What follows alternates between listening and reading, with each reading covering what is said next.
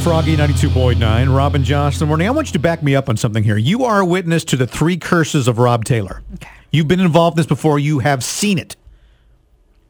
In a bar, I get no service from any bartender whatsoever. I am invisible. If we want to drink in a bar, I have to make the effort to make sure we get it. In a restaurant, I get no service from any waiter or waitress. I am invisible. Forget it. Same thing. Yep.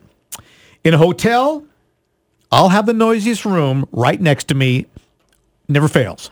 We kept ending up, we've stayed in a couple of hotels on vacation um, on the way home from Arizona, and we kept ending up next to the ice machine. Yeah. And it's your fault. I- it's well, you. Everything's my fault. Yeah. Don't go to dinner with me. You won't get nothing. And another prime example of this, as far as the noise goes, is um, we went down to Arizona to visit with my parents over the holidays.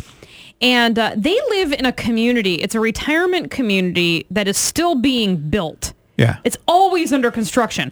The house right next door to them has been being built for like six months. It's taking forever. And it's right next to the window where we sleep. It really is. So I was there for five days before Rob got there to join us for the festivities.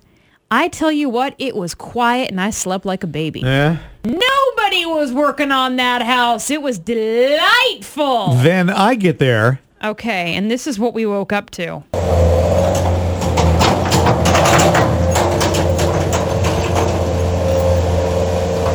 This is what I wake up to every morning in Arizona.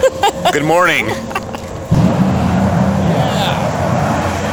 And before you got here, I, I, there was no noise at all. I'm sure it was just like a church.